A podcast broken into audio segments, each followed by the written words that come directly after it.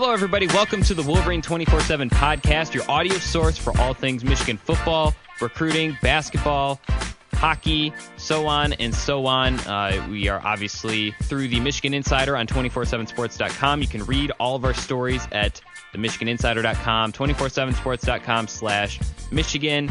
I'm your host, Zach Shaw, writer on the site. Steve Lorenz joining me on the phone, also a writer. We write a lot more than we podcast, so check it all out at our site. Uh, but today's show, we are hockey's is, done. They lost in the Frozen Four to Notre Dame with six seconds to go. Basketball is done.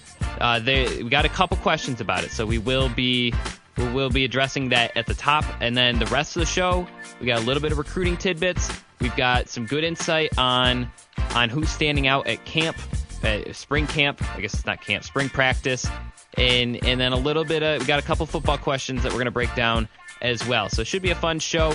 We will start with basketball, though. Rick Moody, uh, frequent question asker, says, I think the 2019 basketball team can be better than the 2018 team. Am I crazy? And so this, I, I like this question. Well, I like it in some ways because it's it's also shows you what people value in in a good team. And and so what I mean by that is you are not I don't think the 2019 team is going to win the national title. Now, if they look really really good and things really really fall into place, that's one thing, but I think there's 5 or 6 teams that I would definitely put ahead and I'd probably slot them probably around 12th depending on a couple decisions that, that Michigan's going to make and, and, other teams as well. Uh, but that said, you know, if they were the number 12 team all season, they might be. I, I, would think that possibly their season might be better, right? They might they might win the Big Ten. You know, John Beilein always says he values. You know, to him, the Big Ten regular season title is as meaningless as it may seem. Is his testament to who the best team is because that's what you do all season. You know, March can be kind of fluky. Loyola Chicago was not the fourth best team in the country this season. So, so it's an interesting question. And before we fully answer it, though, uh, we got another question from Dave Turns or Turnez, who says, "How is there room for Mo Wagner to return? I don't expect him to, but there isn't an available scholarship for him yet." So, so we're kind of going to try to t- tackle both at the same time. It goes without saying, if Mo Wagner was to return, he, he would there would be some processing involved. Now, that might not necessarily be uh, bad for anybody because every every year there are transfers there are there are people who decide to go somewhere where they might get more playing time, uh, somewhere where they might get a fresh start with it with a new coaching staff. And Michigan over the last six seasons has had uh, 12 players depart early, and I think only four of them were transfers. Maybe maybe six were or six six went to the NBA early, and the rest were transfers. So he's averaging about a transfer per year. So I don't think it's it's unreasonable. You know, I think I think they're kind of seeing that option as open. Uh, I think based on what we talked when we talked to Beilein and and and folks yesterday, sounds like these decisions are going to come sooner rather than later. But you can tell that there there might be some transferring and other attrition because they are looking at grad transfers and they are looking at recruits and so, so Steve, let's let's tackle the first one first. Eh, let's assume Mo is gone. That is my hunch. I don't think he's. I don't think there's that same kind of room for him to move up in the draft that there was last season. Apparently, they, you know, he's projected mid second round, but that's with better rebounding, better consistency, and better defense and better exposure. So that makes me think that you know he might he might want to just go now before you know, start making money before something, you know, before it gets worse because he actually fell in a lot of draft uh, pools, and so so he's gonna he he wants to go while he has his shot, and also he's ready. I mean, you know, unless he the next step for him would be to be Big Ten Player of the Year. So it's kind of it's one of those things where you know I think the door is certainly open for him to come back, but I let's assume he's gone. Can the 2019 team be better than the 2018 team? And I will I will preface this by saying if we had asked the same question last year, I think we would have said n- no tentatively without Zak Irvin and Derrick Walton and without a you know jaw dropping recruiting class like this 2018 one. So I'm leaning toward maybe, but Steve, what are your thoughts? Um, I mean, on paper, it, it, we're we're assuming Wagner's gone, right? Right. Wagner's gone. Matthews is back. Uh, I mean, it. I think it'd be close. Be, I think a big reason for that is because of Matthews' emergence. Mm-hmm. Um, different player at the end of the year, defensive stopper turned into a legitimate offensive weapon. I mean, he was great early in the season against you know some poor competition, but really turned it on in the tournament. Um, you know, I think he's dynamic. You know, a potential star for them next season. But you know, the thing is, the thing I kind of can't wrap my head around, offensively especially, is just what how pivotal Wagner was to just the way they like to run yeah. their offense, and they won't have a guy like that on the roster next season. Um, Teske you know, can't hit him from three, but he can't hit him at forty percent.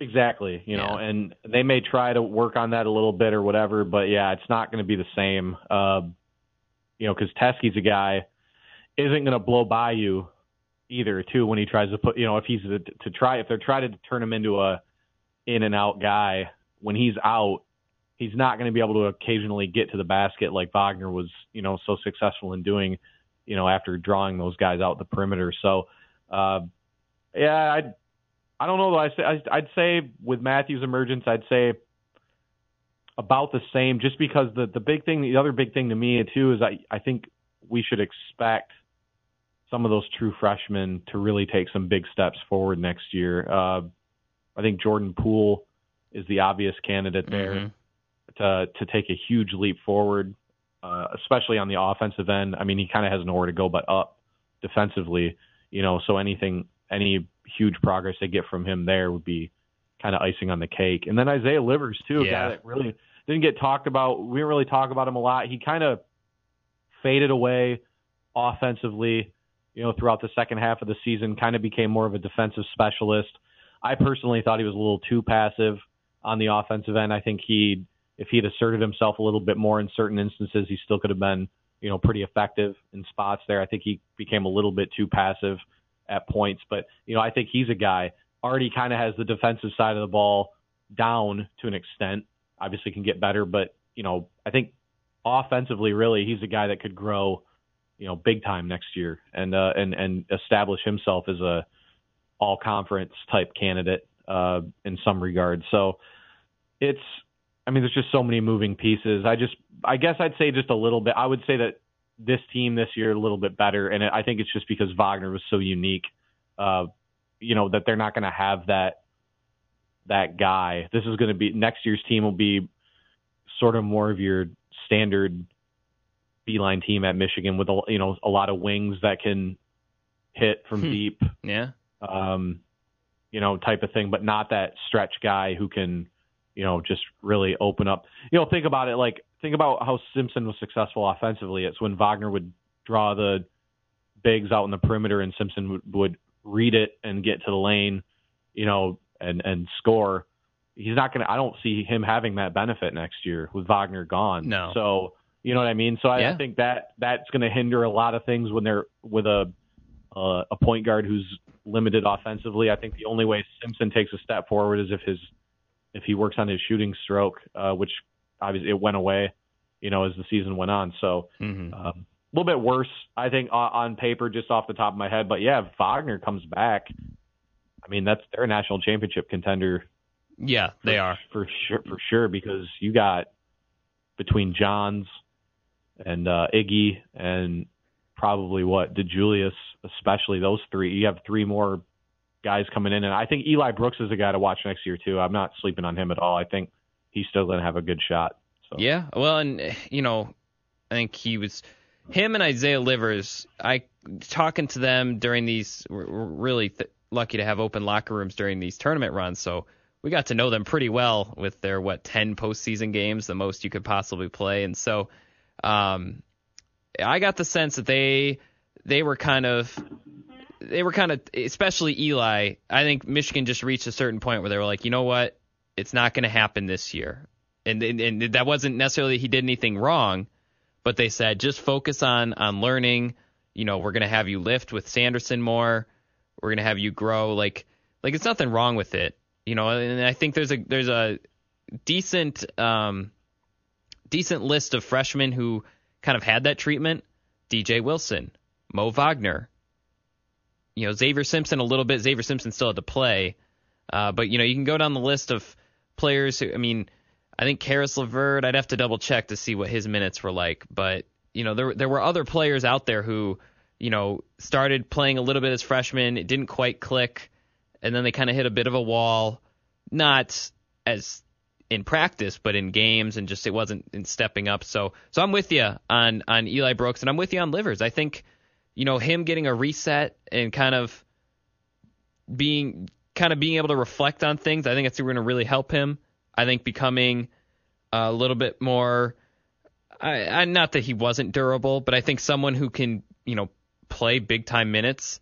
I think that'll help him or be you know that explosiveness that he has at times, if that can be maintained, you know, he's got a real shot at being something special. I, I'm I would be stunned personally if Jordan Poole didn't make a big step because his maturity and how he grew throughout the season mentally was wildly impressive. He's gifted at making plays and being and getting buckets, and it's just the mental lapses. And I think I think you know some of that. You know, it's still there's still a gap between point A and point B but I think if, if his biggest problem is that sometimes he just has uh, possessions that, that are, you know, Beilein's pulling his hair out, I think you can work with you can work with someone who with that kind of talent who just needs to figure out how to use it.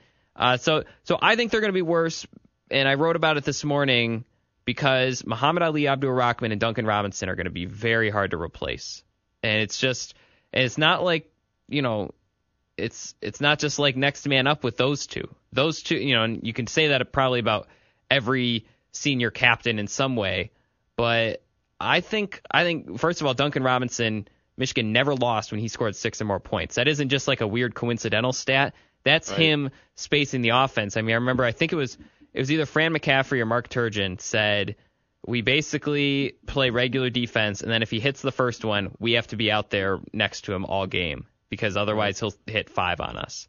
And so, so I mean, you know, it's a real thing. And and I think Isaiah Livers, we saw he can shoot, he can stretch the floor, but until he's doing it all the time, you know, it's going to be the same problem that you were mentioning with Mo Wagner. That you know, it's not going to they're not going to necessarily believe him, so they're going to kind of cheat in. That takes away some of Matthews' points. That takes away some of Simpson's points.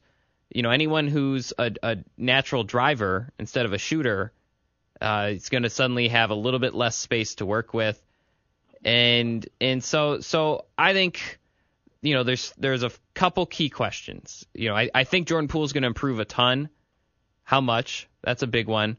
You know, what exactly do Ignas Brazdeikis and Brandon Johns bring? Because I think you and I have talked about it. They seem like they're ready to go. They seem right. like you know they're eating right. They're they're doing college level workouts. They're playing like college players. You know, they're they're they're they're not people who need to put on 10, 15 pounds. Like they're they're ready to rock. It's just a matter of is that is that like Isaiah Livers freshman year or is that like uh, Nik Stauskas freshman year? And obviously they're you know those are all different players that we're lumping into this. But you know, are you someone who's contributing and, and giving you quality minutes, or are you someone who's winning you basketball games if you're Michigan? So so that's a big question. And then you know what what Simpson and Matthews can do with the shooting because I think that's gonna if they if they can start hitting their threes and they can maintain it all season, uh, you really you have to like their chances of you know being in that same kind of let's let's say top 10 is what Michigan was this season. I don't think they were the number 2 team in the country. You know, I I I think they had a had a great run, but they were in that top 10 for sure by the end of it you know, will they be back to that? I think it depends on those those key questions. Uh, as far as Wagner, yeah, I just kind of mentioned it. I don't know if he's going to move up in the draft stock. Um, uh, certainly, so I mean, as far as the, the creating room, like just look around college basketball. Forty percent of college players transfer at some point in their career. Uh, it's it's something that people know is part of the territory when they sign up for this. So, so and, and both coaches and players. So we shall see. My hunch again, judging by the body language he had yesterday, you know, he was kind of asked what what his criteria is, and he he kind of really dodged the question. He even admitted he was dodging the question, but um, said it's not it's not a first round criteria like it was last year. And to me, that's a sign of someone who is feels like they are ready for the next step.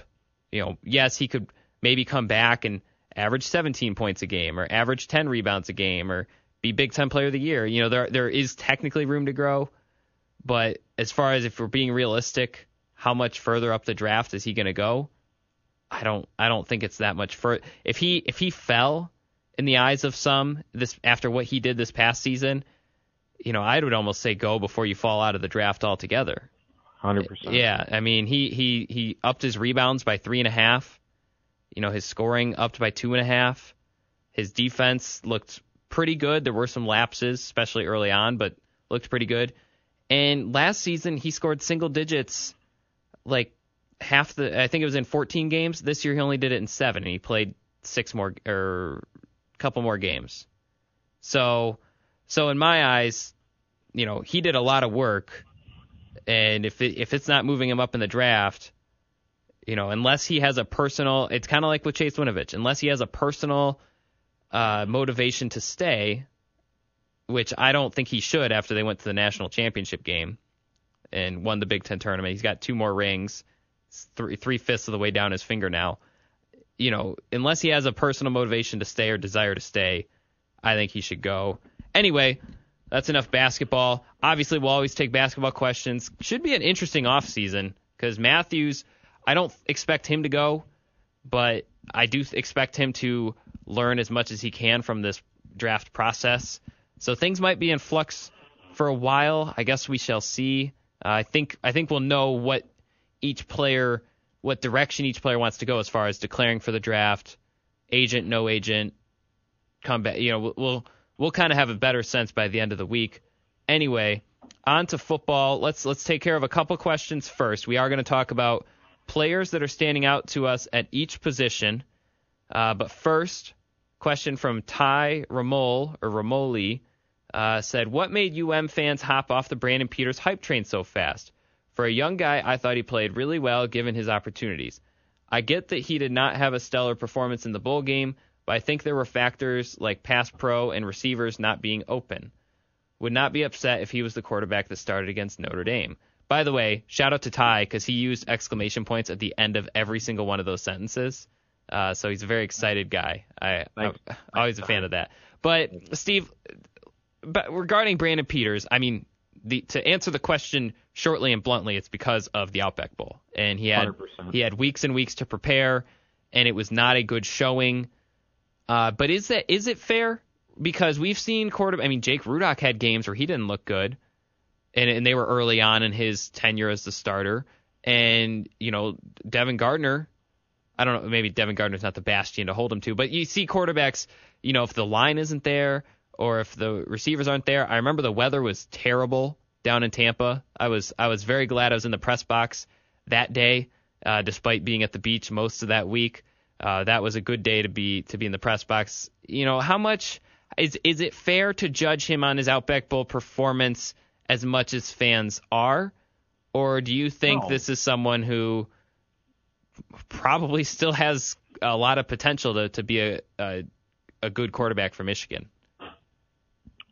Well, of course, when you get fans involved, it's it's never fair. Uh, fans are always out for blood when their team doesn't do what they want them to do. So, um, it is. It's all because of the Outback Bowl.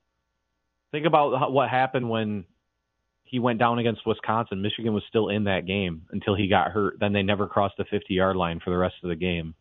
Um, I, you know, I think he, I do think it's a little unfair. Now that doesn't mean that.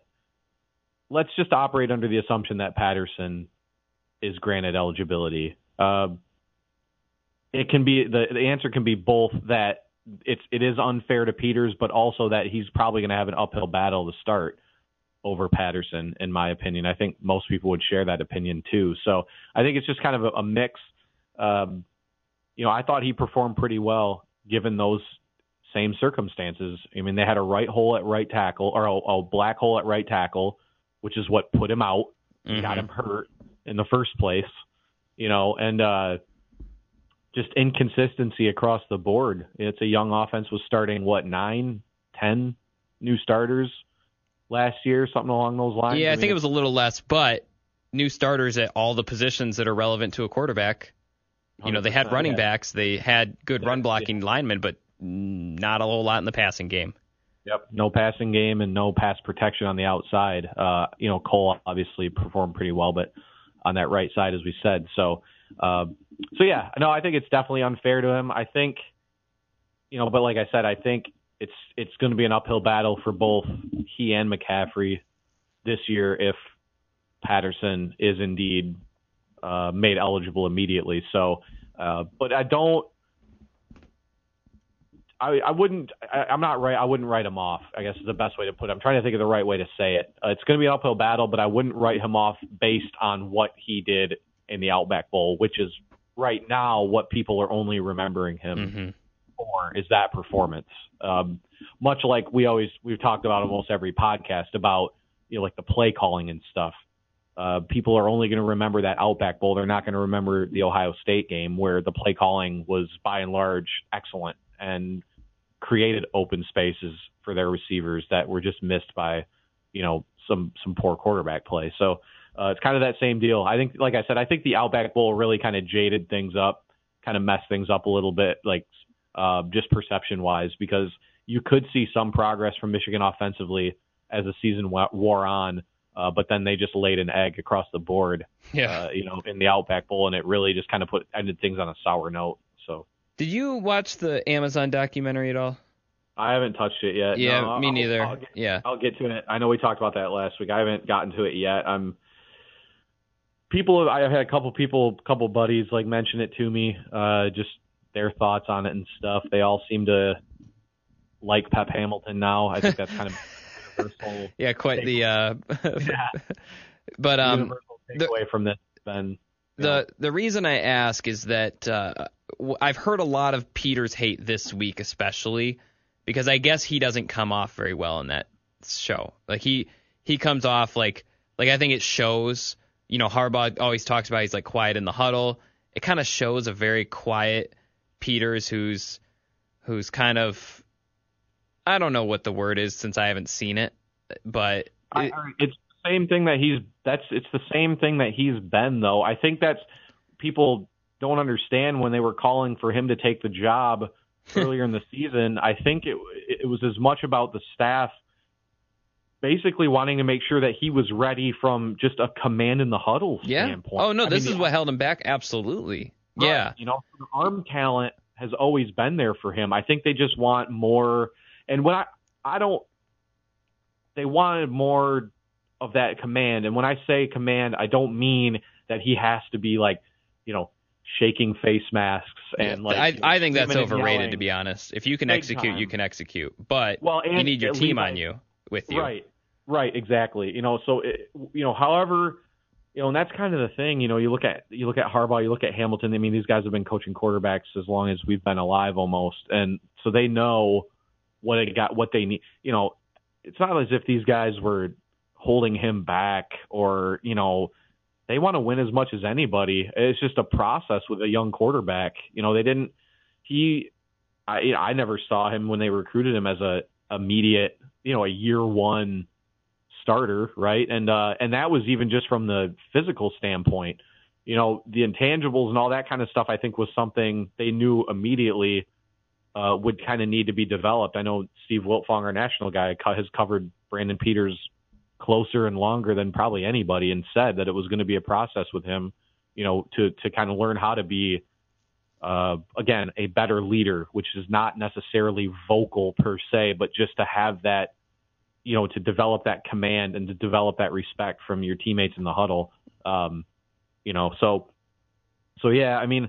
I like I said, I haven't caught the documentary yet. I but I knowing Brandon uh, just through covering him and and having spoken with him plenty of times in his recruitment, I just I can already imagine how it's probably how it'll how it's going to be perceived or how Yeah. people are perceiving Yeah. it. Well, it's like one of those things. Like, isn't there like something where, like, subconsciously, like, thirty or like like there's this whole thing about like they- they've done studies that like a president's or a presidential candidate's smile is like actually the biggest factor in whether they get elected. It's just people want Yeah. this like this this uh, prototypical or stereotypical quarterback type to be their guy, and and I think it's overplayed, but I do think it is relevant. So I'll be I'll be very curious to see.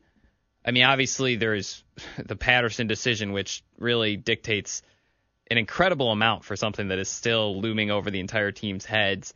But you know, if if it is Peters versus McCaffrey, or you know, or Patterson is not in play, I'll be very cu- curious to see if he, you know, grabs grabs a hold of that. You know, knowing that this is kind of his his opportunities are are becoming less frequent. Uh, as far as you know, his numbers, by the way, uh, 57 for 108 for 672 yards, so 52.8 completion, 6.2 yards per attempt, four touchdowns, two interceptions. That's okay. You know, I mean, the the line and the receivers, as as Ty points out, you know, that's almost a good a good stat line. Uh, but yeah, I'll be curious because I do think fans have written him off more than they probably should. I Right. don't know that he is the answer though. You know, it's it's somewhere in between because I mean, you know, we yes, it's probably unfair to judge him on the Outback Bowl, but that was the game that everyone had four weeks for, and and they had time and they were able to f- stretch things out. And frankly, they had enough of a talent advantage over South Carolina in most areas that you know they they really could have experimented with things. I think so. Uh, you know, and there were some injuries on the offensive line that came back to bite them in that game. But anyway, similar lines. And got another question about schemes and play calling. This one comes from. Oh, let me pull it up. Uh, oh, here we go. Shane Majewski says, "Love the podcast, guys. Thanks, Shane.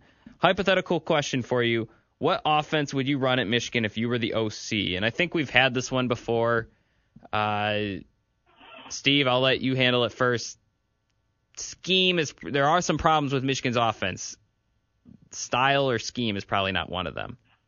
No, I don't think so.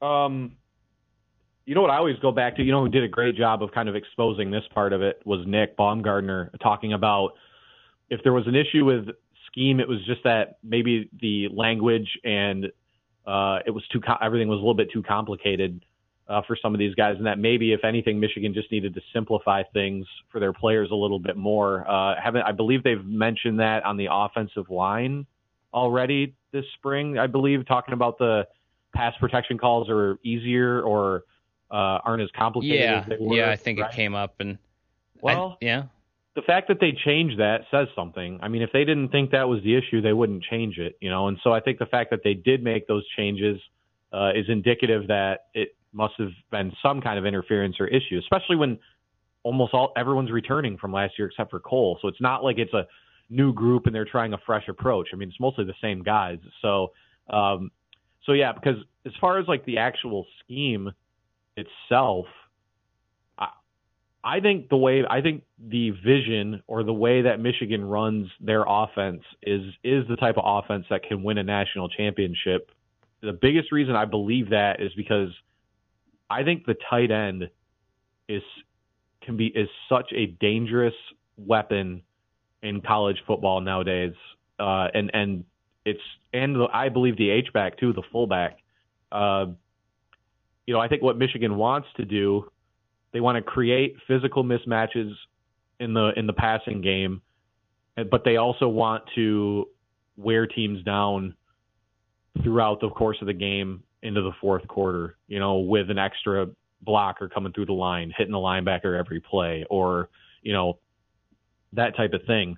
And and I think you're just now. I think they're finally starting to get all those pieces together. I mean, we saw what they were capable of in in 16 too. Obviously, with where they were going. I mean, Butt wins the Mackey. Uh, Chesson has a huge. Uh, Darboh Chesson both have great seasons. You know, like we see what they want to try to do in the passing game. They they still couldn't quite put it together on the running, you know, running the ball as well. But um, that's you know, I think they're getting the types of athletes in the types of positions they need to to start to take some steps forward. Um, but it always starts at quarterback. Yeah. So, right, and so no matter what scheme they're running, uh, they aren't going to win unless they have good quarterback play. And like I've said a few times, I think last year was the worst year ever going to see the quarterback position played at Michigan under Jim Harbaugh. So, uh, no, I don't think there's any. I, I, I believe in the way that they do things offensively. Uh, I mean, he's got a laundry list of professional players he's produced. I mean, they, they have an idea of what works and what puts players in position to succeed. So, um, you know, and like I said, you know, Jake Butt, great tight end, but not not the uber athlete. You know, uh, not a great blocker, really. If we're being honest, I mean, he was good, but he wasn't. You know, I think he was. I think he would even say probably he was still probably inconsistent uh, his senior year as far as blocking goes. You know, they just haven't really gotten that that guy there. I think Devin Asiasi, unfortunately, maybe could have been that perfect all around tight end uh, in Yeah. their system. You know, I think that was kind of an understated loss. But you know, you look at what Gentry will be able to do in the passing game. I do think Sean McKeon can be that guy, though. Uh, took some steps forward uh, in both aspects of the tight end position. So I just think that they they have the right idea. Uh, it just again, it's just getting more experienced on at the skill positions and particularly receiving and better quarterback play and obviously the offensive line. I mean, it's just a you, you get what I'm saying. I'm kind of yeah, rambling a little yeah. bit. here, no, but- there's a lot of lot of steps, and blowing up the playbook and starting over might not be one of them. As No, far I as don't think that yeah, as far as this question, I think one thing I would like to see them do more, and and I don't know if this is the right analogy, but in addition to simplifying, I would love that to see them utilize the the people who can make more out of less. Because you know a guy like Chris Evans, I mean, I'll never forget. You know there was there were you know he got he got a pitch play, uh, might have been against Indiana, and it was going to be like a four yard loss, and he runs all the way across the field, all the way back for a four yard gain. But then you know so, so sometimes it doesn't work. Sometimes the play is just completely blown up. But then you know against Ohio State, they started getting him the ball a little bit more in in these passing plays, and it it worked. And this is and you know I I, I think Michigan. The the tricky thing about Michigan these first three seasons under Harbaugh is that they have done very well against teams that they should beat. That they have athletic and talented advantages over. I mean, I think Iowa is the only one that comes to mind. Maybe you could count Michigan State last season as teams that did not have similar talent to them that, that Michigan lost to. Like they've they've done very well. I mean, they you know even even the first year they steamrolled Maryland, they steamrolled Northwestern, steamrolled you know BYU. It was just a it was just a clinic, and I think their offense can really click against those teams. But they need something different against Wisconsin, Ohio State, and Penn State because it just seems like, you know, like I mean, some of it's play calling, right? Like that play action on was it third down against Penn State, third and long. It's like those guys were already there. That might not happen against Rutgers, but that will happen against Penn State or, guess South Carolina. Better defensive line than most of the Big Ten, you know. And they had that. I was telling you before the show, they had that pitch play to Donovan Peoples Jones, and they missed five blocks, and he was tackled for a loss. And so it might have been McDoom. uh, Now that I'm thinking about it, but regardless, you know they had five blocks to hit, and they missed on all of them. So execution is key. But I also think, you know, putting guys like Chris Evans. I mean, you and I have talked about how we want him in in the passing game more. Oh man, we've been we said that all year, and then they finally they finally started to do it Yeah. at the end of the year. I mean, it was it Ohio State? He had 40 or 50 yards receiving. Exactly, exactly. And, Yeah. and and I almost think they should have gone to him more in that game. And so so it's so to me I you know and that to me that's not it's not like Chris Evans is a is a you know this it's not like they're not going to know what to do if Chris Evans goes downfield, but he's an elusive player that can make a lot of plays. And I think Higdon started to enter that territory too. You know, he's great between the tackles, he's a great all-around running back, but he also, you know, can create some plays if you give him the ball and a chance to make plays. So that'd be like the one thing is I think in the NFL you you know you don't do stuff like options, you don't do you know, stuff like, you know, just go out there and make a play because pretty much everyone you're facing can tr- you run you down. You know, every defensive end runs, you know, something, you know, below a 5 40. You know, you know, they're going to catch you on those angles. Not so much in college. So I think that'd be the one tweak I would have is a little bit more I don't know if I'm saying it right, you know, just like go out and play. It's kind of like what Beilein does with his offense is, you know, they, they do a lot of screens, they do a lot of stuff setting up, but it's not like it's all these concrete drives. It's a lot of reading the defense and figuring out what your best move is passing, shooting, driving, you know, setting, you know, calling for a pick and doing something else. So, so it's, I would like to see more of that if that makes any sense in the offense. You know, okay, you, Chris Evans, you're faster, you can break tackles. You know, no one's going to catch you if you're in space. Let's get you in space. Like I, I don't know if that maybe maybe I'll get some grief for in the comments for that, but that's that's like what's to, to me. In addition to the convoluted uh, time elapsing play sets that they had, I just don't think they got people the ball in positions to succeed. Anyway, on to more football. We're gonna go each position. Uh, we might have the same one. We might have a, a separate one. But people that are standing out to us in either spring availabilities or what we're hearing behind the scenes. And we will start at quarterback.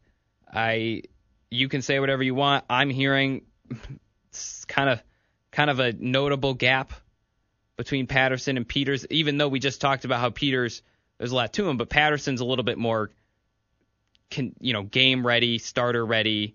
You know, there's less things to teach with him. It's more about refining. What have you heard, or who's standing out at quarterback to you?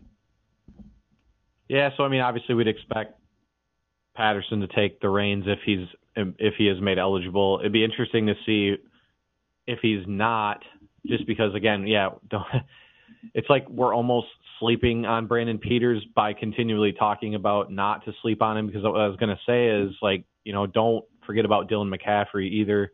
Um, kind of has all those intangibles. Have you that, heard about his weight? Because to me, that would be the the big one. I think he's he's made progress. I okay. don't know if he's I I think he's I think he's there enough to be given an opportunity if he was to earn it.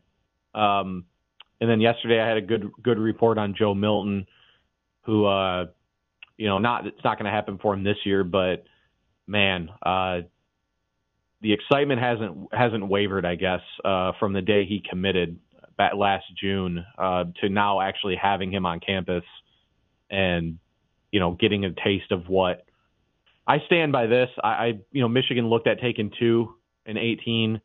I honestly believe the the minute, not the minute, but very quickly after getting Milton on campus in January and seeing what they had, I think they believed they maybe a, a scholarship would be better spent elsewhere in really okay quarterback. So we'll see if they take two this cycle. Uh, I I think there's a, a, definitely a shot if it's the right guy. Uh, you know we'll have to see. They've explored it more. Uh, they've done, they haven't explored it as much after McNamara's commitment. I think there are still a couple of guys that are recruiting. We'll just see about that. I mean, McNamara is a very good prospect in his own right. So, um, but no, Milton, you know, just was it the ceiling is the roof? Is that what Jordan? Isn't that what Jordan said? Yeah, yeah like, at North Carolina. Like, yeah. Yeah, that remains. And uh, was that idiot who said he'd still end up at wide receiver on our board yesterday? It's like that's just the dumbest line of thinking. I mean, they've been nothing but impressed uh, both on and off the field with the way he conducts himself. I mean, that's really what endeared them to him. They knew about him physically. They got him on campus last year for his, I don't know if it was, I think it was the unofficial for the spring game when Dorian Thompson Robinson was there, who's the other top target, and just, uh, they just loved Milton from the second they hmm. actually got to okay. sit talk with him, get to know him a little bit more outside of the physical stuff, which you, you know, you don't need to turn on much film to see what he's right. capable of there. So, um, so yeah, so again, I think the quarterback position in general is just at a in a really great spot right now as far as now and and the future. You know, because okay. it's just yeah. the, the talent's there. They just got to do it now. Yeah, yeah, and that is a step, but certainly feel And it's more. It's. I mean, it's all guys Harbaugh wants. Not, not to you know dig at the other past quarterbacks, but they were Hoke recruits or no, or yeah. whatever. Uh, running back, by the way, moving on. Very feel good about it. I mean, they've got two guys who, if they ran for 1,200 yards, I don't think any of us would blink or be that surprised. Uh, what are you hearing either about those two guys, Karan Higdon and Chris Evans, or is is there a legitimate race for a third back yet, or is that something that will come more in, in the fall? I think the third back battle would probably go until the fall. I would assume. I don't think there's mm-hmm. anybody that's in a position to separate themselves. Uh, you know, I'm Maury Samuels is the kind of the obvious name, uh, is the one that intrigues me the most, just because he has the physical abilities to kind of do some things differently than even Higdon. Uh, as far as you know, if, if, he gets in the open field, he can house it. Uh, not that those guys didn't house a few. So is he faster than the other two? Because I, I always, I, when I see pictures of him, he's got these gigantic arms. I just figured he was more of a bruising back. I believe he's probably at least as fast. I mean, he's got. Wow. Okay. That was. I mean, he. That's how he burst onto the scene. I mean, Michigan offered him after his performance at one of the opening events last year, where he just came in out of nowhere. I don't think hardly anybody knew about him at that point. He just came in and just dominated both, just the workout part of portion, like the one-on-one type stuff, but also just the testing part uh, is what really endeared Michigan to him. So, you know, I'm I'm again, the biggest thing for him though, you know, he came from New Mexico. It's not easy to adapt immediately. If you know, I think there's a huge gap in. uh you know, it's not like he's coming from play, not like he played at IMG or yeah. something like that in yeah. high school where he where he's playing against you know elite high school programs every Friday or Saturday. So uh, I think a little bit of an acclamation for him there, but I think he's getting there. And the other guy I know uh, has been talked about that I know the staff actually really likes is Tru Wilson, the preferred walk on out of De La Wow. Okay. We we heard a little bit about him last year in fall camp. So yeah. So well, here's the thing. I mean, he was an FBS guy. He had a scholarship opportunity at Air Force and turned it down to take a PWO. I mean, he's not a he's a very high profile preferred walk on in my opinion. I mean, to Air Force isn't like it's not even like going to an Ivy. I mean, Air, guys at Air Force can do some stuff, you know. So uh, so in that regard, like he's you know as a guy that could fight for a third back, I mean I I, I think he's definitely in the mix. I mean obviously everyone probably wonders about where Kareem Watson's yeah. at. It's just I, I just it's hard to say with what with the way they've talked about him and just uh you know where everything's at there. You know, I think that's where a spring game would be nice to have. Ex- right, yeah. would probably provide some answers there, but I, I just haven't really heard it, you know, or haven't seen it. Um, you know, so I, I don't know. We're just gonna doesn't mean doesn't mean he's done. By the way, before no, people say this, but just yeah. By the way, I think Tru Wilson. I could be wrong, but I believe he comes from a military background, so that Yep. might have been a part of the Air Force opportunity. But still, I mean, he is he's a guy who's you know tough runner. He's a very Harbaugh guy. I think Harbaugh's actually mentioned him in press conferences before as you know sometimes he'll throw those names out there and and it's it's with an intent. It's you know to praise them and without necessarily taking anything away from other people, but just get that name out there. So interesting. Okay, uh, I'm I'm curious because he's going to be a sophomore, second year, third year. Zach, along with that though, don't forget you got three guys enrolling in June too. Um, Guys who will play, who could Well- play soon, or yeah, guys, I think that'll immediately walk in and compete for that third spot. Yeah. I mean, they love. I, I I would I would definitely argue, and I know this sounds like a broken record because we all kind of I kind of had to vouch a lot for this 18 class because it, it wasn't up to people's expectations Right. apparently. But um, I believe all three of those guys are underranked and underrated. On a, for, if we're strictly basing them off of their rating and Turner, rankings, you know? Haskins, and Barrett. Yeah, Okay. absolutely. Yeah. I think Barrett Barrett is the Hudson, uh, Khaleke Hudson of this class is a guy that I think we're going to look back and say, how the heck was this guy not like a national? You know, he had some solid offers for sure, but you know he didn't have the Bama, Georgia, Florida State, uh, LSU. You know, he didn't as a kid out of right. one of the bigger programs in Georgia didn't have those offers.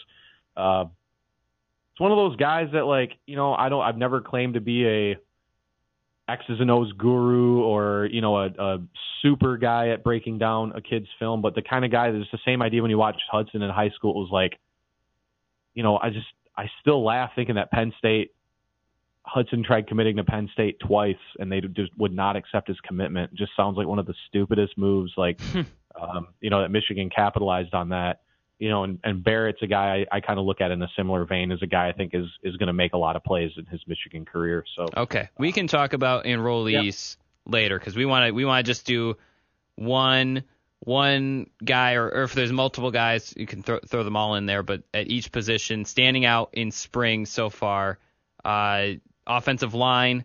Cesar Ruiz has gotten all kinds of praise, and I, I actually really like the situation because Warinner you look at his pedigree; he's developed some top flight centers at, at Ohio State.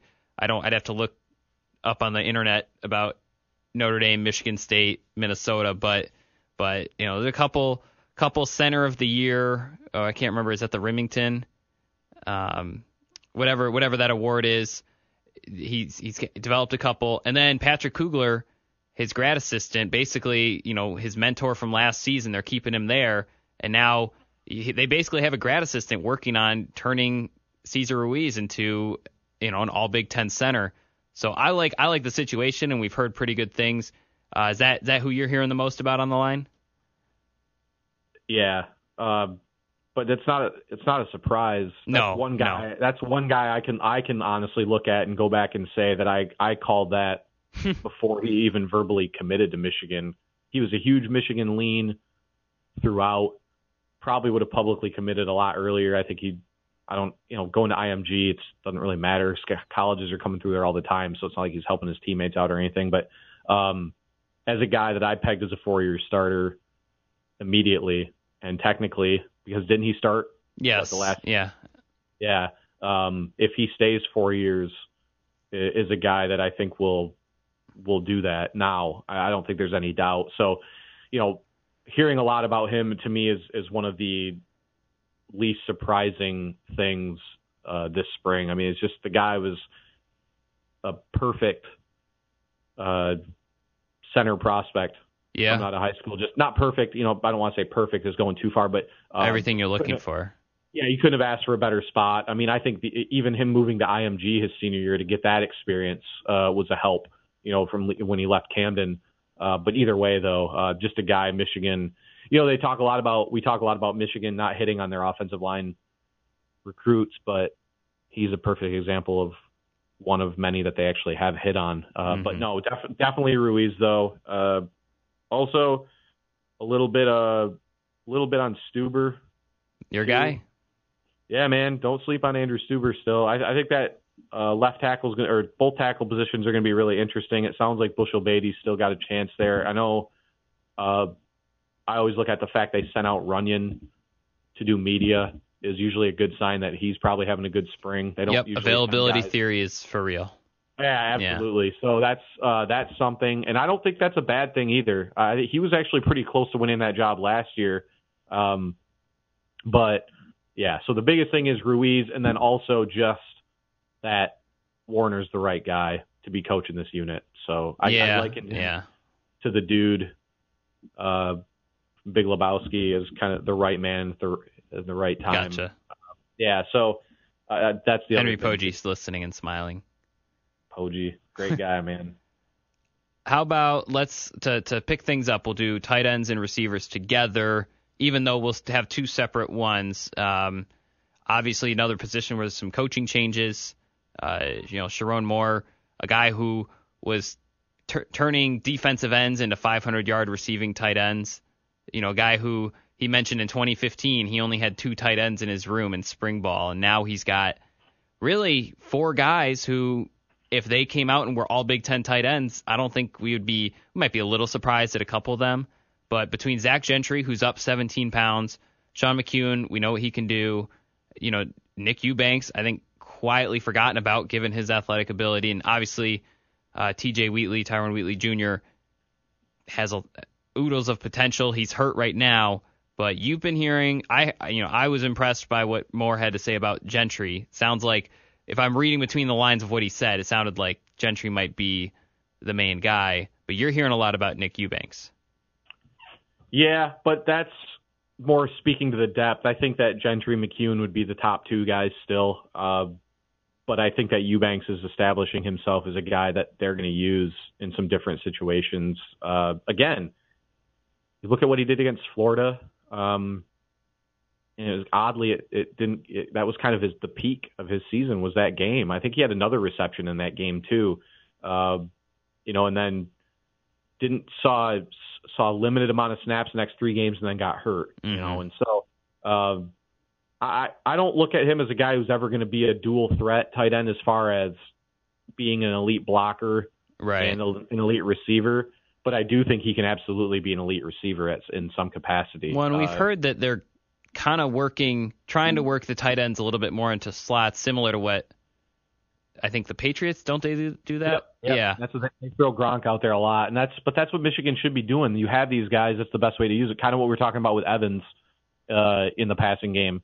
Uh, that's the type of thing they should be doing. They did it with Gentry last year. Yeah. Uh, really, the play against Ohio, the arm punt against Ohio State, Gentry was standing up, if I remember right, and then was open by about 15 yards. You yeah. Know? So, yeah. Um, so yeah, but but Eubanks, and then at receiver, I mean receiver, it's it's almost take your pick. Uh, but also anybody's guess. That's to, I mean, I'm, you know, if someone asked me who the starting receivers are, I'd just be a complete guess.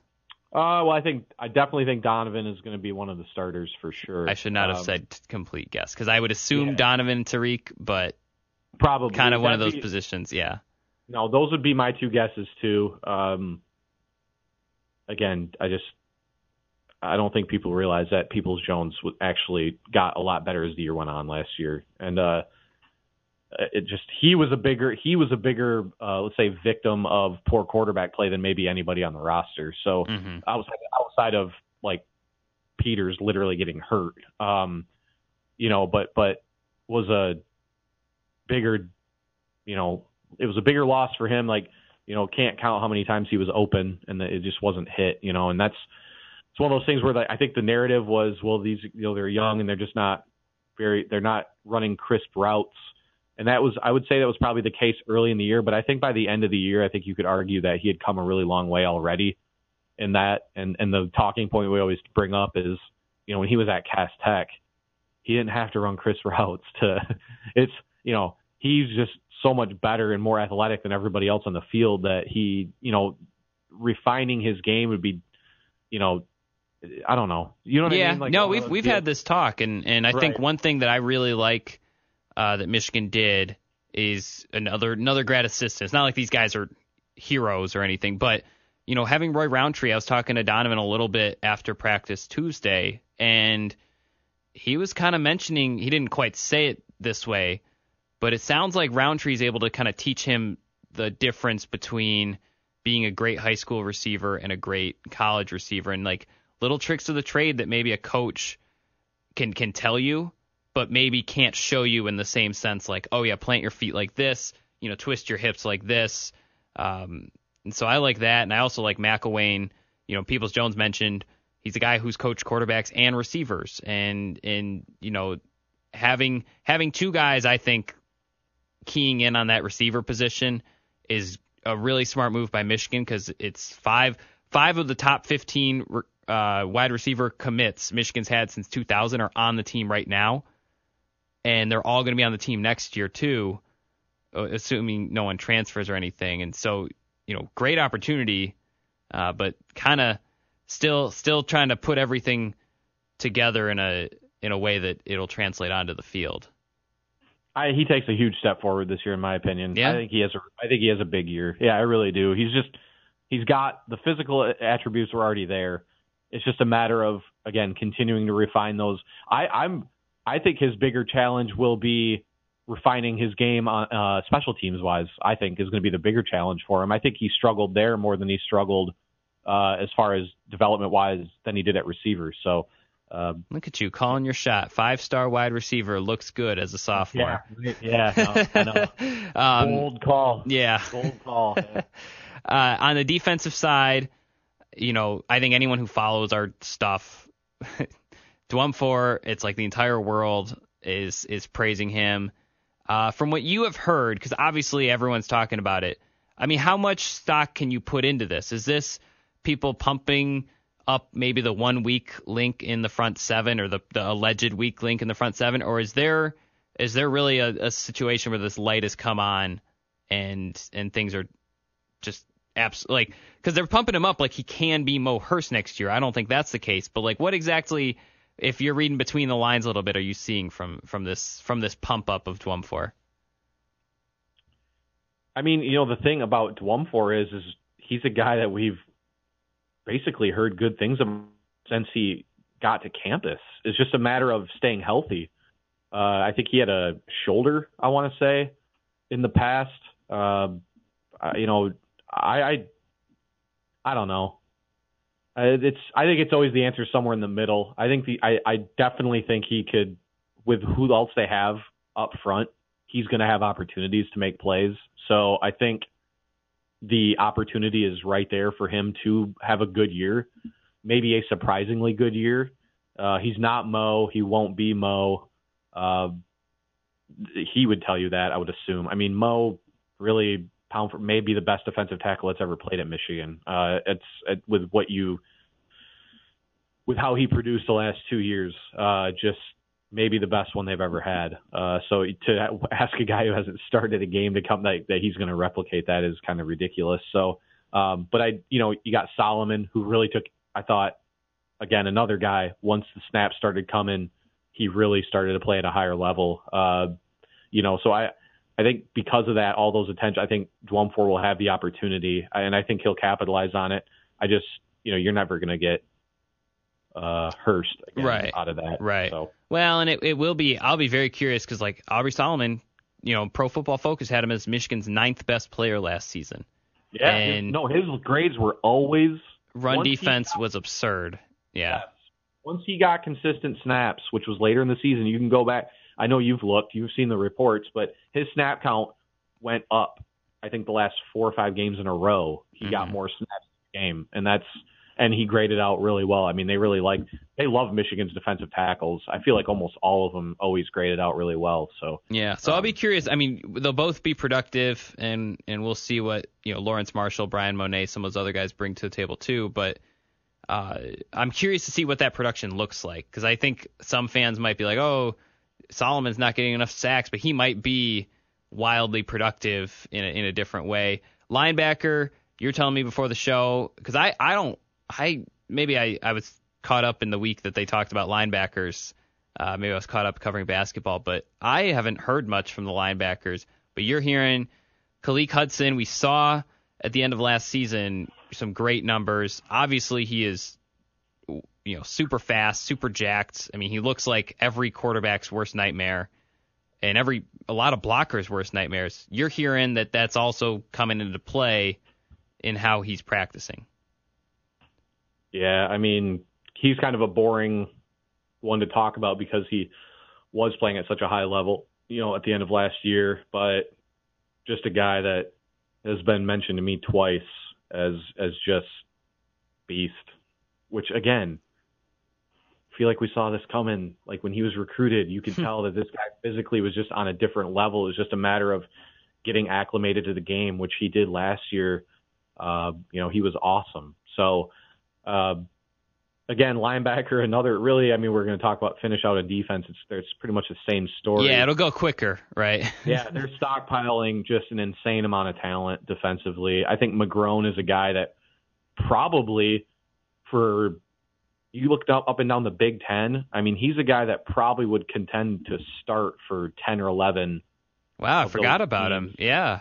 No, You're I mean, right. that's the thing. So they signed they they brought in their big haul in 17 with Ross, Singleton, and Anthony, who all three of those guys have been mentioned as well as guys who have a shot. Uh, with Ross, I think in particular, battling to to replace Mike McCray. Um, you know, so you got those three guys, and then they turn around and sign the number one outside linebacker in the country, according to 24/7. You know, in McGrone. Uh, man, you talk about a luxury. They only really needed to take one in 18, and they got the best one, in my opinion. I agree with the ranking too. He's just, especially as it pertains to Don Brown's defense, which is predicated on speed more than any other asset that a linebacker has, and McGrone is super fast. So, hmm. um, so yeah, loaded. Uh, Hudson, the one I hear the most about, but again, I mean, you know, even Devin Gil's gotten some pub, yeah, already this spring. You know, and and and and that's you. The, those are the kind of guys you get. Like a, you know, I talked about yesterday. You're hearing good things about Donovan Jeter. Like you get you get one of those types of guys, a guy that like we know about, we we've heard some good things before, but we haven't seen it. You know, maybe not a highly touted guy. You get one or two of those guys to to blow up or to like really take a next step forward, and then you're talking like, you know, contending for a conference championship type stuff. When you get guys like that, because you already know we already know the big pieces. We already know we're, you know, they're probably gonna have the best one-two corner tandem in the country, it, definitely in the conference. Um, defensive line wise, we know what they have up there. We know where they are at linebacker with Hudson and and Bush Jr. You know, but you get some of these other guys, and and the sky is really even the limit. So for the defensive backs, I, I by the way, you're right. I mean that's and that's something it's easier to talk about than than actually see happen. But you know, if they get a couple overachievers, like they have the they have top ten talent and it's I like certainly, you know, and they have the experience this season to actually match that. And then you get a couple guys to overachieve. I mean, Dwumfour was ranked 970th, you know, so so but but you know, guys who who were on the bench last season, if they step in and do and, and overachieve or exceed expectations, then Michigan's going to overachieve and exceed expectations. For the defensive backs to finish up, uh, you can list anyone else you've heard, but same thing with Dwumfour. We've heard a bajillion things about Ambry Thomas. Uh, how much? What if you're reading between the uh, reading the tea leaves? Is that the is that the expression? You know, yep. if if you're reading between the lines, what do you what do you take away from all this pump up? And then other defensive backs that are that you have heard are standing out in camp. With Ambry, I mean it's the same thing as it was with Jourdan Lewis. Same thing it was with Lavert. Just those guys, it was just a matter of time with those guys. I think Lavert maybe was the always the question mark to me of those three guys because Lavert is sort of the quiet, subdued, um, much like much like Delano was when he was in high school and then in college. But uh, you know, I think Vert was sort of needed to. Uh, I don't know. They needed to light kind of light a fire underneath him. Uh, that was never an issue with Jourdan, and uh, I don't think it's definitely not an issue with Ambry either. I think Ambry's very similar to Jourdan, uh, personality wise and skill wise. So again, to hear Ambry uh, as a guy, not even remotely a surprise. His ceiling is super high. He, his emergence would give them three elite corners, in my opinion. You see what David Long and Lavert did last year. I don't. There's no reason to think that Ambry can't take that same kind of leap this year. I mean, he's he's had he's always had the ability um, and again, just like those other guys, like you know, Lewis was not an impact player year one, got some PT but didn't play a ton, but then just exploded year two, really took some huge steps forward. And like I said, we saw it with both those guys, uh, both the starters last year. Uh, you know, and so I, he's again almost in the same ways like Hudson, where it's not surprising to me at all to hear that Ambry Thomas is, is having a huge spring. I just, it was expectation for me. Uh, uh, on him because I know that he's capable of doing this, and so uh, that gives them another weapon. Uh, really, a guy. You know, I think fans want to go back to the the third down and longs where the safeties were burning one on one coverage. It gives them another guy they could potentially throw out there in those situations. So, um, yeah, safety wise, kind of the mystery position to me. I know Jaylen Kelly Powell's gotten a little bit of hype. I don't think I still feel I know they've said he's a safety all the way. I still feel like he's another nickel like type. I don't necessarily. I don't know. I could be wrong there because he's the one thing I always go back to with him with Don Brown is talking about that they were not afraid to throw a lot on his plate because he's a really intelligent football player, which is 100% the case. I want to say he was Cass Tech team captain when he was a junior. Um, you know, is a is a guy that really for for his shortcomings as far as size, which has always kind of been the knock on him. Uh, he's super hard worker, but he's also uber talented though. That's not like a you know that like backhanded compliment uh, about you know that he's like a effort guy or a motor guy because I don't believe that. I believe he's really talented. Uh, he's just got the intangibles too, though. He's got kind of the whole package. He's just a little undersized. Uh, so, and then J'Marick Woods, I'm interested to see. I think he, if if I was Nostradamus here, I would, I kind of feel like he would be the guy that the staff hopes takes that next step at safety because I think he has the the higher ceiling than say a Metellus. Um, you know, I think Hawkins may get there eventually. I don't know if it'll be this year, uh, just because kind of moved him around a little bit. But um, I think if if I had to guess, I believe Woods is a guy that they hope, uh, just because he's longer. We saw him play. He's very aggressive in, in playing run defense, um, but he's also got the length and athleticism to make plays in the passing game too. Uh, so kind of one of the guys they haven't had in a long time, like a really long, lanky, you know, like big time playmaker yeah. uh, back at the safety spot. I think Jarrod Wilson was kind of a uh, steady sort of Jamar Adams type, like you, a guy you could totally rely on, would make some plays, but wasn't like a superstar any by any means. Mhm. Still playing, still playing in the NFL, by the way. But um, but yeah, so Woods is probably the guy.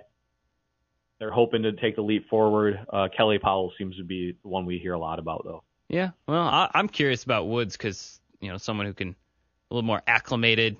You know, I think he was kind of thrown into into the tornado a little bit last season. It's in in, in spring ball too. You know, just you know, kind of a kind of a quiet kid coming to Michigan, kind of a bit of a culture change. But hey, we've got um uh 10 minutes left.